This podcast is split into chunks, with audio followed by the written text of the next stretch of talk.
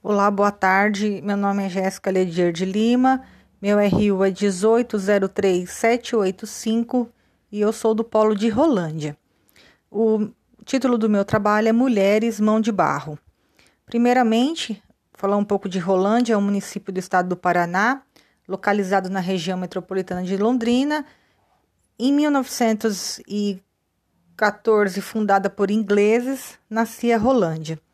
A fertilidade da terra logo despertou a imigração de vários alemães, radicados em Santa Catarina e Rio Grande do Sul. Mas o desenvolvimento da cidade mesmo se deu por conta de vários imigrantes né, que vieram para a cidade. O nome Rolândia ele é de origem germânica, em homenagem ao lendário Roland, herói alemão que lutou na Idade Média por liberdade e justiça. Rolândia conta também com destaques femininos na sua história sendo uma profunda relevância a gente destacar o papel da mulher né, no desenvolvimento da cidade, porque a mulher foi por muito tempo associada aí à fragilidade, dependência, né?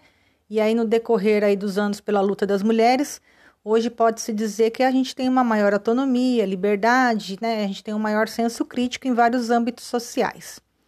Sendo assim, Rolândia é uma cidade tão acolhedora, né? Em meados de 2006, a artista, artista plástica Rosalva Diniz Igarashi, que nasceu na, pra, na Paraíba, veio para Rolândia com a família, né? Lá na Paraíba, ela tinha aprendido com a tia a arte de trabalhar com barro. E aí, quando ela se mudou para Rolândia, por questão do marido ter alguns familiares aqui no Paraná, ela começou a iniciar a confecção de bolsa, é, fabricava também cabaças, presépios, galinhas e vendia tudo nas feiras de turismo. Em 2009, ela iniciou a arte com cerâmica, é, aflorando um pouco das peças que ela fazia na infância, explorando um pouco também a religiosidade. E essa coleção ela colocou como, é, como nome Religiosidade e Maternidade Luz, se referindo aí a mulheres grávidas que amamentavam seus filhos. Na parte religiosa, alguns santos também, que ela moldou aí no barro.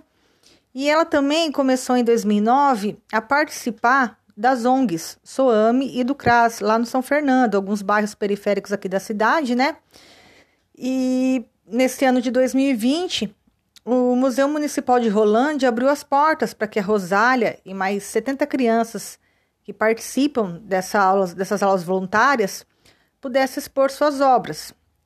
Então a artista fala, deu uma, um, reportagem, deu uma entrevista falando da importância, né, das crianças estarem aí participando, estimulando assim a autoestima, né, e promover o maior contato com a arte. A mostra, pessoal, conta com cerca de 60 obras e faz parte da celebração do aniversário de Rolândia.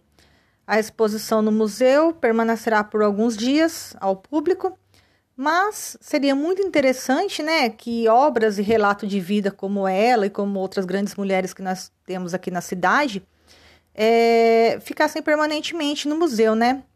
Assim, as obras iam fazer uma diferença grande aí na cidade, enaltecer suas obras e conhecimento também, né? Conhecimento dessa geração e de gerações futuras que estão por vir, certo?